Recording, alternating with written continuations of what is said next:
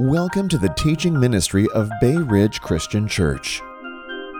This teaching is from the series Prodigal.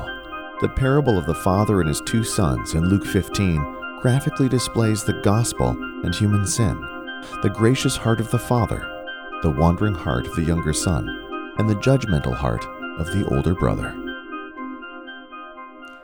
Today, we're going to be continuing our look at the parable in Luke chapter 15 that's often called the parable of the prodigal son.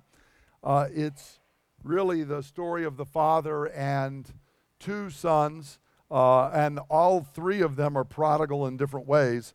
Um, and so, we're going to be uh, talking about that from Luke chapter 15 uh, today. And what I'm going to do is I'm going to take the time to read the text.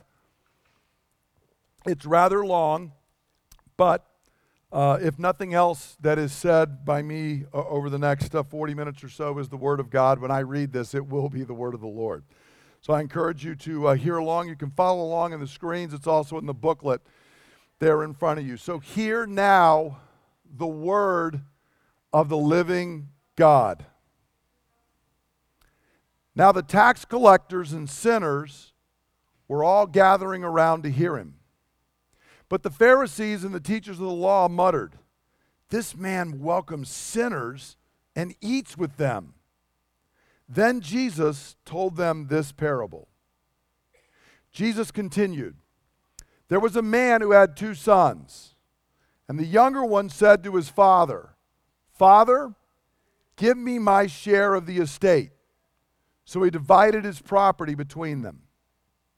Not long after that, the younger son got together all he had, set off for a distant country, and there squandered his wealth in wild living. After he had spent everything, there was a severe famine in that whole country, and he began to be in need. So he went out and hired himself out to a citizen of that country, who sent him to his fields to feed pigs. And he longed to fill his stomach with the pods that the pigs were eating, but no one gave him anything. When he came to his senses, he said, How many of my father's hired men have food to spare, and here I am starving to death?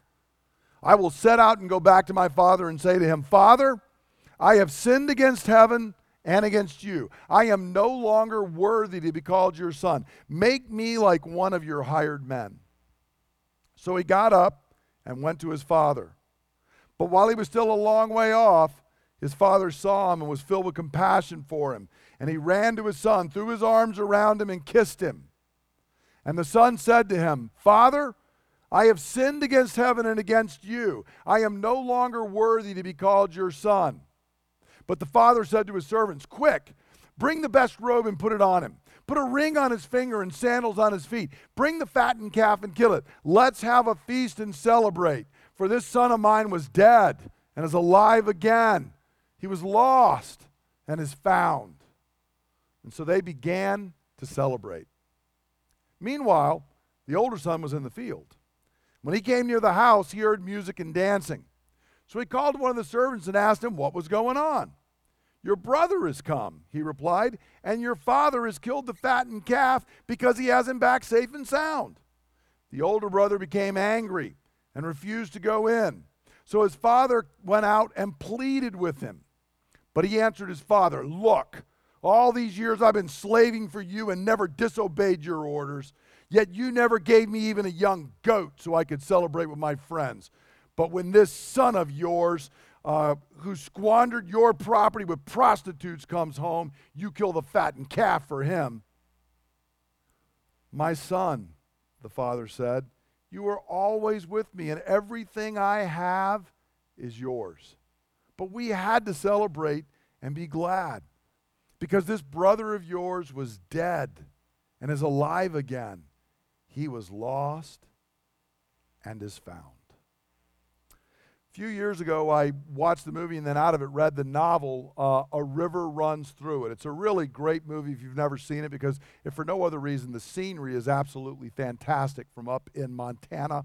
And it's a story of two brothers who, in the, the case of this story, are actually close with one another. They're not like the older and younger son here, where there's a problem between them.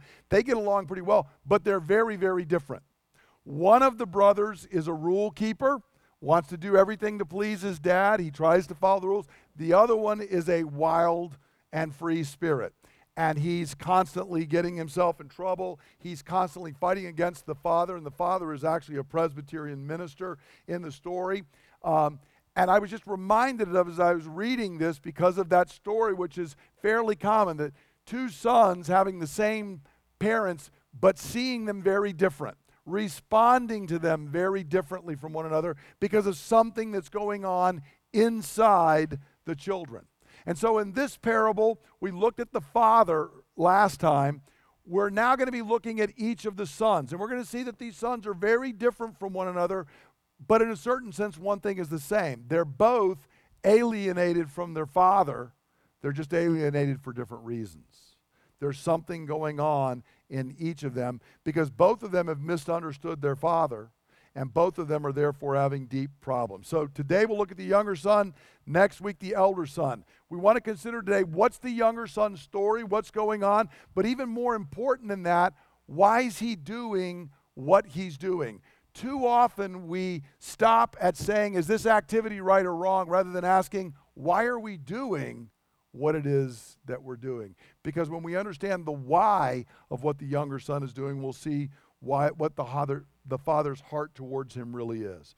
So let's dive into the younger son's story. Now, as I mentioned last time, the story begins when this man's got two sons, and they're, and they're very different as we're going to see in the story. The younger one comes to the father and he says, Dad, give me my share of the estate. Now, the, the younger son is going to receive one third of the estate by law. That's the way it's set up. The older son gets a double portion from all the others. So since there's two of them, the older son will get two thirds, the younger son will get one third.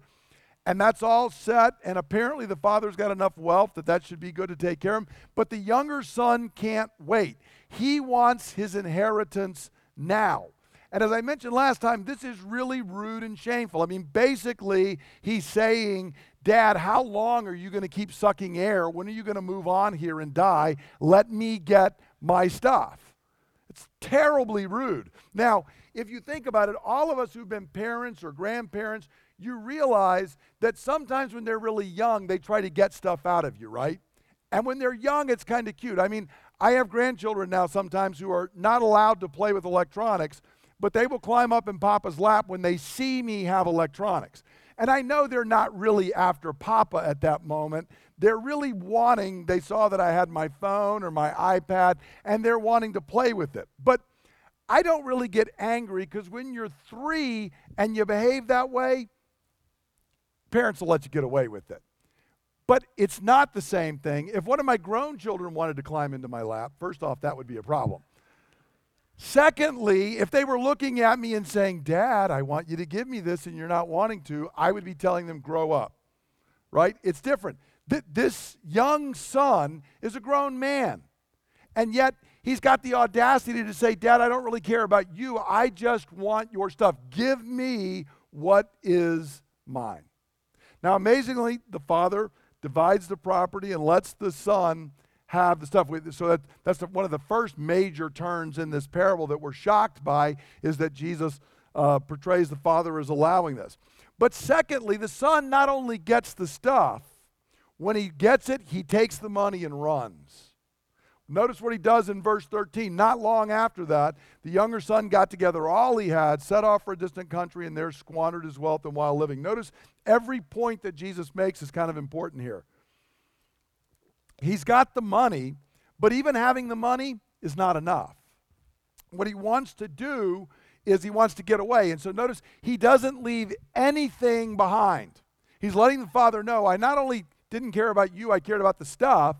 I want to get away from you, and I'm going to get so much away from you, I'm not going to leave anything behind. I gather everything I've got because once I go, I'm making a clean break. I'm not going to be back here. I believe life exists away from you, not with you. And notice he doesn't even, to, make it worse towards the Father, he doesn't even just move across town. If it were here in Annapolis, he doesn't just move down the road to Bowie or Crofton. No, he goes to a faraway country. In every way, he's signaling to the dad, I am not interested in relationship with you. I believe that being with you and being in your presence is cramping my style. It's not letting me be who I want to be. And so, and notice when he gets there, we're told he sets off for this country and there squanders his wealth in wild living. As soon as he gets away from the Father, he starts shifting and changing who he is. Now, that's kind of the point for him. He thinks he's somebody different than he can be in the presence of his father. He thinks that's where he's going to find his joy, as we're going to come back and see. And so he goes off and he does this, but it's a very common thing. If you ever watch, or if you're a young person, you face this temptation yourself, be wary of wanting to get away from everything you have known and everyone that has ever cared for you. Because usually when you get off, you don't stay the same person.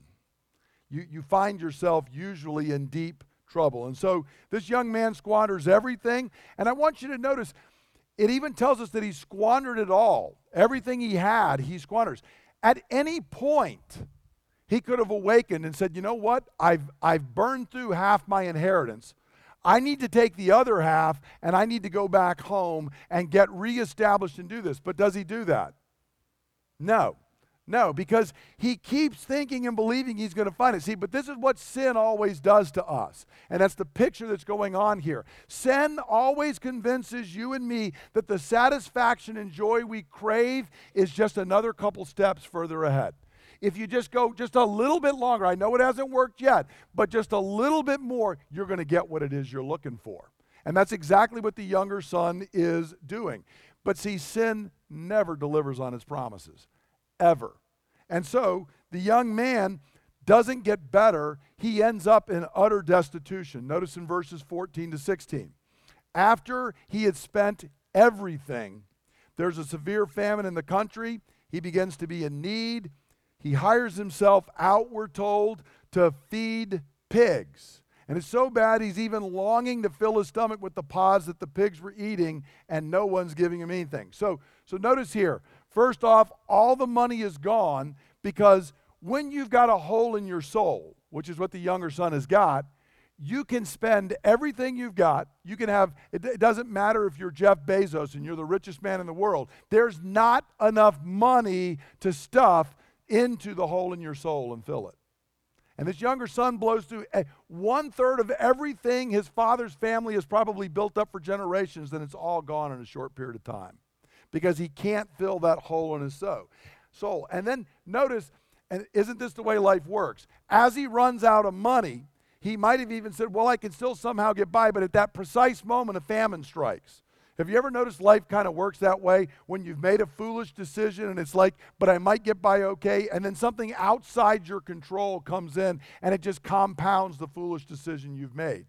And it's not that necessarily like, you know, God is conspiring against you. That just seems to be the way it is because normally when those rough moments hit, we get through them okay. But when I have really played the part of a fool like the young son, there's nothing there to protect me. And so he finds himself, he has no money, and then a famine hits, and so nobody else is even able to help him, and he finds himself utterly destitute. So he has to hire himself out as a menial servant. But notice what Jesus does here. This is so pathetic in the sense of it. This, this ought to draw out our compassion towards this kid. He not only has to hire himself out as a servant, but what does he start working with? Pigs. What are pigs to a Jew? I mean, I mean, this is the lowest of the low. This is like, you know, in, in China today, when they capture prisoners, one of the things that they've done, and they've done this in North Korea, they send people down into pits to muck out, and it's full of human waste. This is the kind of job that it would be for this kid. This is the worst possible job. Everybody hearing this story in their culture would repel from this. He's not only near pigs, he's working with them. He's down there in the muck, and it's so bad for him. He starts looking at what the pigs are eating and saying, That doesn't look too bad. He is, he is being transformed and changed the longer he is with them. I mean, he is sinking lower and lower and lower. Jesus is telling us this because by the time you come to this point in the story, they can't imagine a person being in a worse position than what's happened to this young man. Now, what I want us to do is I want us to step back for a second before we come to the resolution and ask ourselves, why did he get in this mess? What's going on in his heart? What does Jesus want us as potential younger sons to learn about why he got there? And there are, are four things that I think are going on. First, the younger son's problem is that he is restlessly searching to find his identity and his joy in possessions rather than in his father. What's the very first thing we hear out of his mouth? Give me my stuff. I need my stuff because I'm going to be happy. I'm going to find who I am once I have my inheritance. I can't wait because I can't be who I am until I get my stuff. He's more interested in the possessions than he is in the Father himself. And so this is why he makes this horribly rude request because when you are in the grip of greed, you don't even realize how horrible you're being and the way you're treating other people. You just you take it for granted because all you can do is be consumed by the desire for the possessions. But friends, our identity and joy are found only in relationship with God, not even the things that God gives us. Make no mistake, the Father is gracious and kind and prodigal. He gives to the younger son. But the younger son's identity and joy are not found in things, even if they're things that the father has given him. There's an old hymn called The Sands of Time Are Sinking. And in this hymn, it talks about uh, where we find our identity and joy and how it's not in the things of this life and this world because the sands of time are sinking and we're heading to another world. But even in heaven, listen to what these lyrics say. It pictures us in eternity, and it says, The bride, us, eyes not her garment, but her dear bridegroom's face. I will not gaze at glory, but on my King of grace. Not at the crown he giveth, but on his pierced hand. For the Lamb is all the glory of Emmanuel's land. True joy, true identity, even in heaven, is not in everything else you will have. It's in seeing Jesus, it's in beholding God, it's in knowing Him and being known. And see, this is the younger son's problem. It's not that he got an inheritance, it's that he thinks his identity and his joy is in that stuff. Now, he's got a second problem, and this is that he's restlessly searching to find his identity and joy in experiences rather than the Father. Why does he want the stuff? Well, we find out. He doesn't say, I think I could manage it better than dad and I'm going to set up into a business. What does he do? He cashes it in, he goes to a faraway country, and he starts trying to buy experiences. He starts having parties, he starts doing things, and he's doing it because the possessions are merely the means to experience his wild living. That's the only reason he cared for it. But the problem is, just like possessions, experiences do not deliver the promised joy. And if I could say this is important for us to understand because if, if you study our culture right now, many people are actually calling our economy the experience economy. What people are increasingly spending their money on in America today in 2019 is buying experiences. That's what I want. It's not stuff that I'll have. In the, in the past, people thought if I can just buy cars and houses and things like that. But today, increasingly, people are buying experiences. But you know what? They do not deliver any better than possessions do. And in fact, they've got even one thing that's bad. If the son had at least bought more stuff with his money, he would have stuff at the end. But now he's got nothing. A memory of whatever went on. Wasn't that a wild time? Wasn't that a great time? But now I'm starving because experiences do not deliver either. And this is why he doesn't stop before he loses everything and returns home. Because what he's interested in is more and more of these experience, experiences. If you've ever read um, the old classic, uh, The Odyssey by Homer, the old Greek tragedy. There's a scene in it where Odysseus is returning home and they know they're going to be going by this island and there are what are called the sirens. And these are these mythical women who have this song, and if you hear the siren song, you are so drawn to it. But what you do is you destroy yourself in the quest of trying to get to the sirens. It, it destroys the ship. And Odysseus wants to hear the sirens, but he doesn't want to go. So he has the guys lash him to the mast in the ship so that he can kind of do that. But see, here's the problem. When you hear the siren's call of experiences, you keep going, but it always ends in your destruction. It never brings the joy in life that it promises, but just destruction and despair. Because the quest for joy through wild living and experiences gives you diminishing returns. This is the sad part. To, you start out and you get a certain experience for a certain cost and you get a certain thrill out of that, but the longer you go, the more you have to pay to get less. And then the next day, you pay even more to get even less until you wake up and you find that there's no longer any joy in it at all. You are simply a slave. If you've ever been enslaved to alcohol or drugs, you know exactly what I'm talking about. You know exactly what it is that I'm talking about. And it's actually the lesson, if you want a biblical book, read the book of Ecclesiastes. The teacher there tells us, hey, I had all the wealth and all the riches, and I tried to find my identity. I tried to find my joy. I went out and I experienced everything there was to experience. And at the end of it all, it's meaningless. It brought me nothing.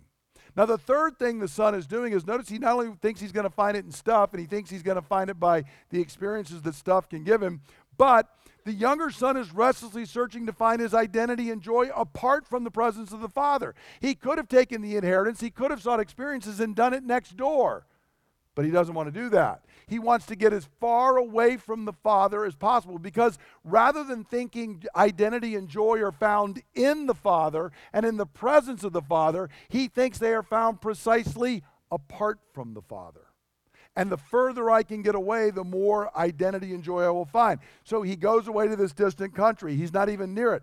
And his restlessness keeps leading him to places farther and farther away. It's like breadcrumbs, and he keeps running after it. And the more he goes, he's getting further and further and further away until he wakes up and he is so far from home, he's in exile.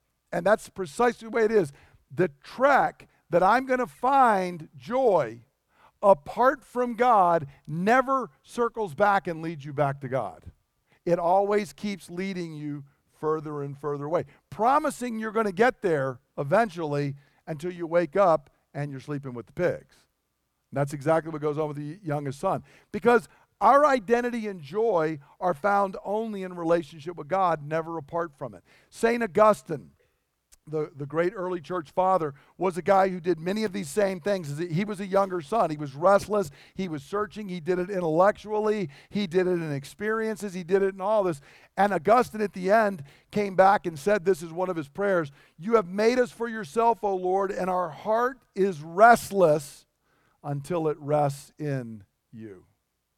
Rest, joy, identity, meaning, freedom are found in the presence of the Father, not apart from it. But the Son thinks it's apart, so he's off and away. And then the last thing that's going on here is notice that underneath all of that, the younger son misunderstands his father. He doesn't know who the Father is. He finds the Father's presence and will to be constraining rather than freeing. Why does he want the stuff? Why does he want these experiences? And why does he think he has to go away? Because being near dad, being who dad wants me to be, uh, is making me a slave. And we're going to see the older son actually feels the exact same way. They don't understand their father. And he thinks, the younger son thinks that what freedom means is being able to make his own choices indulge his own desires and his passions, to be free of his father's wishes and desires. Does that sound like our culture today? Oh, see, we have, we have defined freedom as I get to choose what I want, when I want, how I want, and that's what freedom is. But Jesus says, no, that's not freedom, that's actually slavery. What you think is freedom is slavery. Notice in John chapter 8, verse 34, Jesus is arguing with the Pharisees, and they say we're free. And Jesus says this I tell you the truth everyone who sins is a slave to sin. If you and I make the unfettered choice to sin, you are not experiencing freedom. You are selling yourself, and so am I.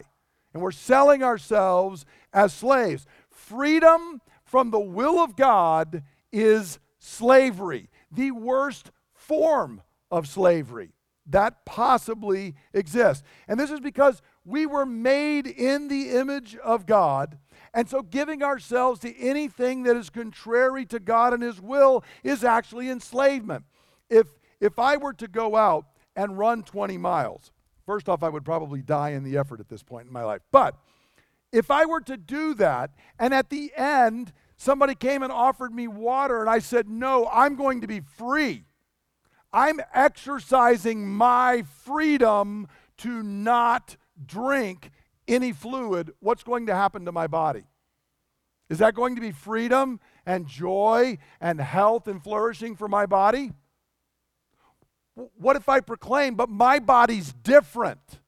This is the way I am. Fluid is harmful for my body. Is it going to make any difference? No, because drinking is freedom for your body, because that's how your body was made. It was made to need water. And you were made to line up with the character and nature of God. You're the image of God. And so am I. And so, fleeing from that and going away and proclaiming you're going to find freedom, you end up with the pigs, and suddenly pig food starts looking like good food. Not because you were made for pigs, not because you were made to eat pig food, but because we've, we've warped ourselves in the process. We've actually become slaves. And so, rather than what the younger son thinks, what he should find out is the father's will and law actually produce freedom, joy, and blessing.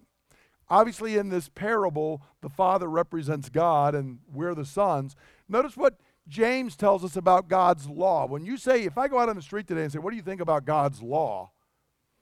How many people would say, I think that's freedom? Is that what Americans think? But look at what God says in His Word. The man who looks intently into the perfect law that gives freedom and continues to do this, not forgetting what he has heard, but doing it, he will be blessed in what he does. The law of God does not produce bondage, it produces freedom. Because the law of God is a reflection of who God is, which is found in all of creation. God didn't make creation contrary to himself, and we are the image of God. We're not made contrary to that. So you find freedom in the presence of the Father, in doing what the Father calls you to do, not separate from it. And this is why God actually, when he, when he gave his law, he told his people that he gives his law to us for our own good. That's why he gives it to us, not to, God's not sitting around bored and trying to be capricious and just saying, I just want to boss you people around. His will tells us this is good for you. This produces freedom. This produces blessing. This produces joy. This gives you the shalom and the rest that you were created for. And this is the opposite of that. And it doesn't matter if I declare, oh no, for me it's the opposite. For me, that, that law of God is bondage. No, it doesn't matter how much you say that, it's not true. And so that's where the younger son finds himself. And for us, it's the same thing. When we rest in the Father's presence, hearing and doing His will, it produces freedom, joy, blessing. And when you don't, and you're the younger son, it keeps driving you further and further and further away. Now let's go back and pick up the story because this is why the son has done this. But I want you to notice even though he has misplaced his identity, he has misplaced his joy, he has misunderstood the father, he has wandered off, and in the story, he decides he's going to come home and he's still covered in the stench of the pigs. How's the father going to respond? Well, the younger son's salvation is when he eventually awakes to his problem. Notice in verse 17, I love the phrase, when he came to his senses. In the Greek, it's literally, he came to himself. He woke up. Th- this is what being woke truly looks like. N- not what our culture is saying being woke is. This is being woke right here. How many of my father's hired men have food to spare, and here I am starving to death? I've realized, man, even if I were a slave back home, it'd be way better than this. Even if Father's law was bondage, it's a much better bondage than what I'm experiencing right now. That shows that he's finally waking up. So he awakes and realizes what a fool he's been, and that even the hired hands have got it better. So he then repents and determines to throw himself on his father's mercy alone. Notice verses 18 to 20. I'll set out. I'll go back to my father. I'll say to him, Father, it's not my fault things turned out this way. Is that what he says? Father, my older brother has never understood me, and that's what drove me away. See, no, Father, I have sinned against heaven, against you, I am no longer worthy to be called your son. Make me like one of your hired men. And he gets up and he goes to his father. Now, want you see, this is being presented to us as a pattern of true repentance. This is what repentance really looks like.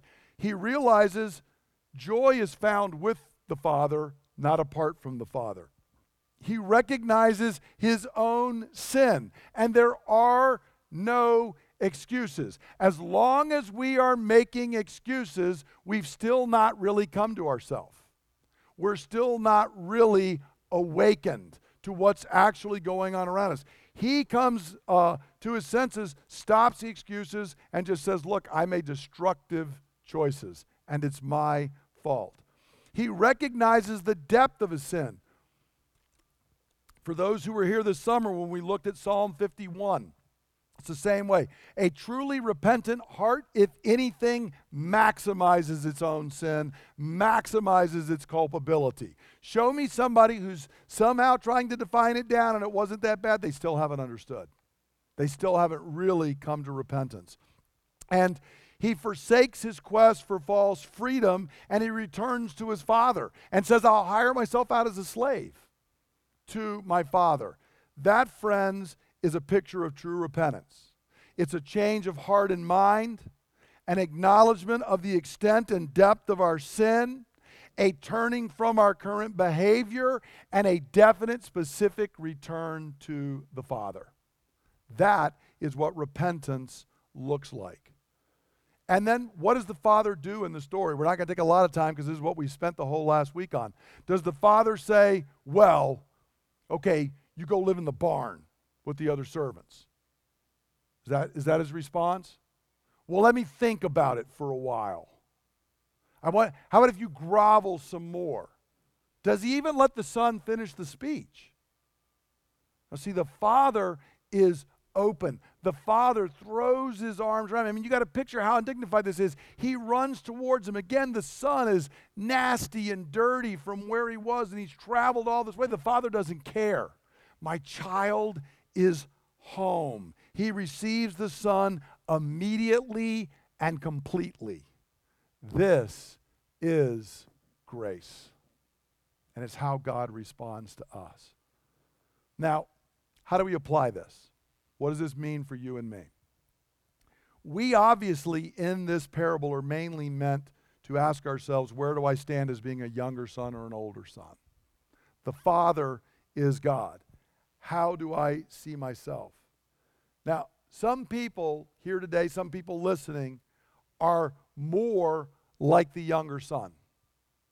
And if we look back at our life, we see a restless quest, always trying to get to something else. And we usually see a, a wreckage of relationships that we have destroyed along the way. Some of us are more like older sons, and we're going to come back to that next week. But everybody can have both tendencies in them. So today we're mainly going to focus on younger son. And what I want to drive at is again why the younger son did what he did. Because you may not be in a distant country. You may not have been rude to your parents saying the exact same thing. You may not have woken up with pigs this morning. Doesn't mean you and I aren't on the path of the younger son. The real question is in what areas are my current thoughts, desires, and actions indicating that I think true freedom and joy, my real identity, are found in something other than God? Now, what I'm going to do is I'm going to throw up a few things here that it might be.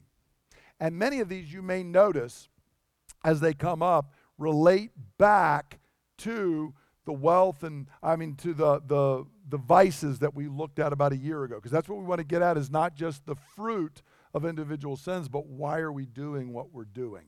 Because if we don't cut that even if you're a younger son in your home right now you'll find yourself wandering off again. So first one what about wealth and possessions? This was obviously the first thing that happened with the younger son. And we live in a culture that tells us, you know, the, the, bumper sticker, right? He who dies with the most toys, what? Wins. Except for what's the real truth? He who dies with the most toys still dies, right? There, there's no joy in just having the most toys. But we believe there is. Jesus actually identified, if you remember in, in the Sermon on the Mount, he talks about mammon. Mammon was a god of wealth and possessions. It was actually a god in the ancient world that one could worship. We may not have a statue, we may not recognize that as a deity, but boy, are we tempted to believe that wealth and possessions define who I am that wealth and possessions will give me the ability to find joy. But they can't. They absolutely can't. In fact, we found very often, you know, if you look, you know, one of the stereotypical or prototypical things is how do most people who win a lot of money in the lottery, how does that story usually end up? Some of the biggest ones, you can go out, you can just Google this later, and many of them will say, I wish I'd never won it. My life got far worse after that. Wealth and possessions cannot deliver joy or identity. Second one, what about food? Now, you know, wealth and possessions is greed, food is gluttony. To go back to the thing, think about that. Is there a temptation, if you ever found yourself, see, and you can be you can be thin as a rail. You can do this a couple of ways. In fact, food, it could be anorexia or it could be eating too much. It means I'm dealing with my problems by food rather than going to God. Stress comes on, I eat. Or stress comes on and I don't eat. But what I don't do is go to the Father. I try to use food to medicate my problems away. A third one, alcohol or drugs. This one's obvious in our culture and you can see it. I literally try to numb myself to what's going on. And I think if there's just enough alcohol and drugs, this was actually my story when I was 16 or, or 15. I had, I had found myself at a school. I wasn't particularly popular.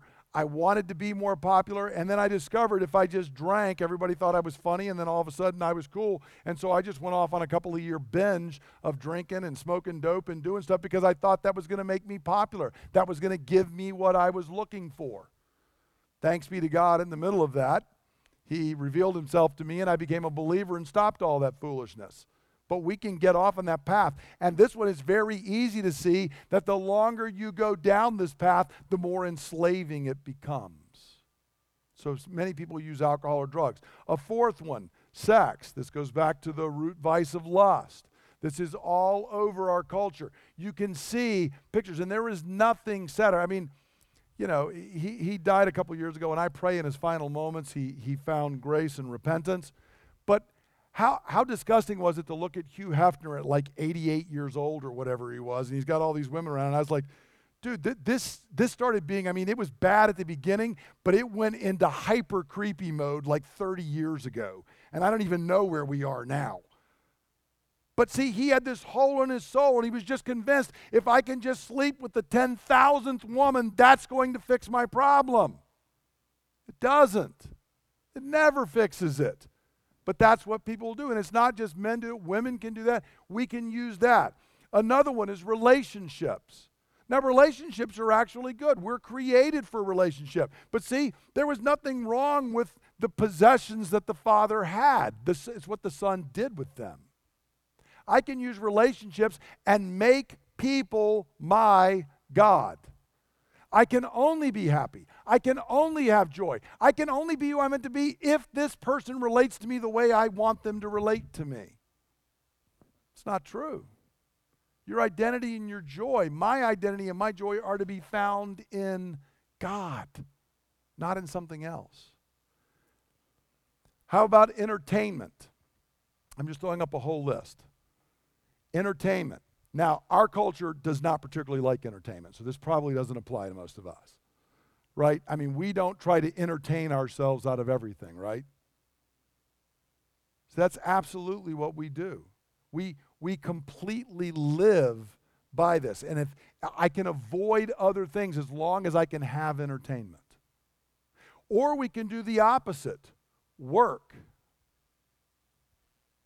Is there anybody in here who is tempted to find their identity in what they do? Work is a good thing. It was given to us by God. It was never meant to be my identity. It was never meant to be my joy. And people will consume themselves with work. One last one is reputation. Do I care more what other people say about me or what God says about me. Because I don't care if you are Jesus, the sinless Son of God, a large portion of people will not like you. They will not have good things to say about you. Remember, this parable started because they were muttering about him. So, if the sinless Son of God can cause multitudes to mutter and not be upset and not like what he's doing, what are the odds I'm going to skate through and have everybody like me? I mean, they're less than zero, right? You, you can't have. But see, I can sell everything to get my reputation to have this way. But none of that's what matters. What matters is that I'm in the presence of the Father, that I'm finding freedom and joy in being who God has made me to be. So, what I want us to, to do is to ask myself as I look at these things up here when we look at it, which of these things are the, the one or two that leap out to me? And am I willing to become truly woke? To be like the son And to come to myself and say, you know what? In the depth of my heart, whichever one it is entertainment, work, whatever it is I think that thing's my identity. And if that gets removed from me, I'm shaken and I don't know who I am. Listen, I, just to use that one, this can strike any of us. I've had two periods of time in my life where I have, in tears, looked at my wife and told her, I don't think I'm very good at being a pastor. I don't think I'm good at what I'm doing, and I'm not sure how to identify myself in light of that. And wrestling.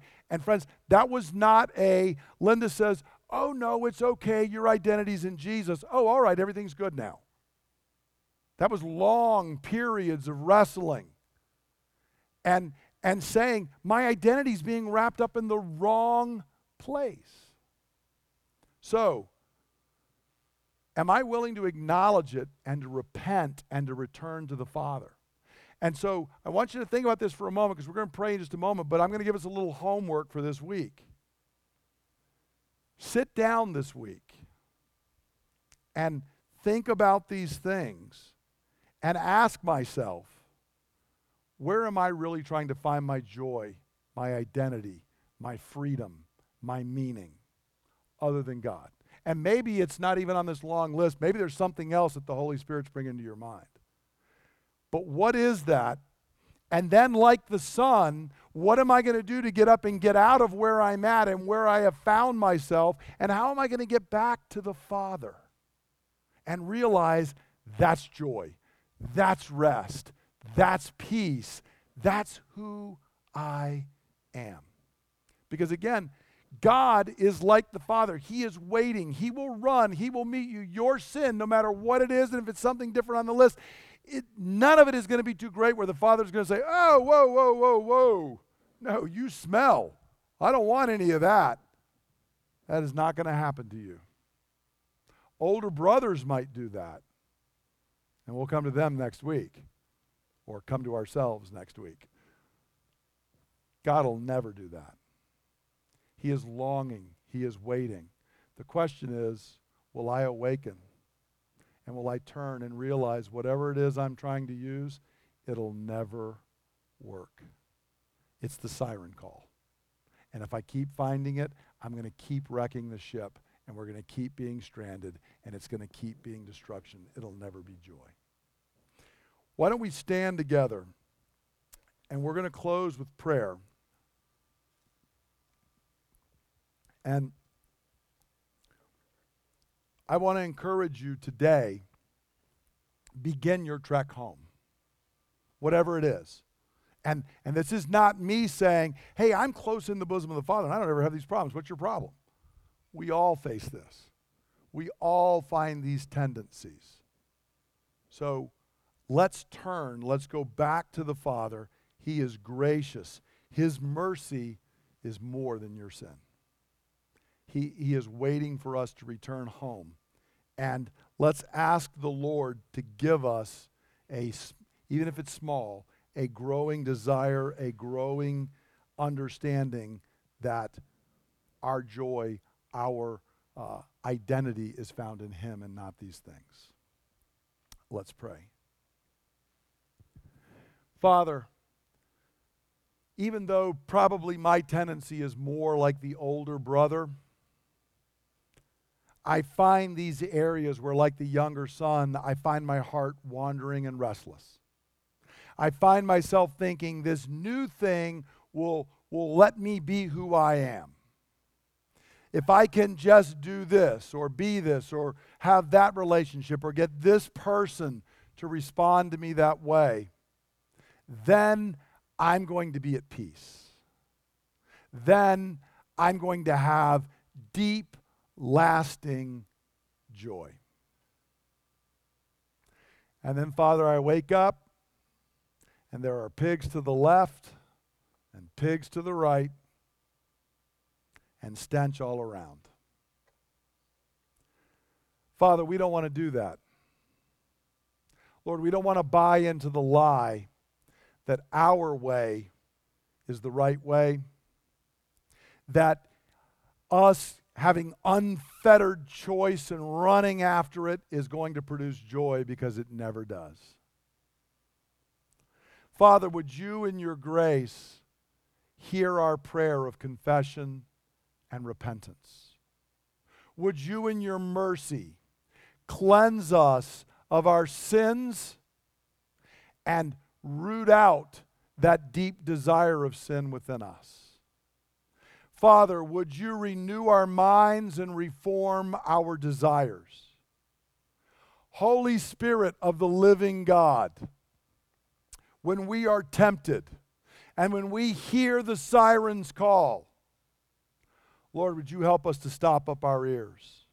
Would you help us to be so lashed to you and your will that we would not wander?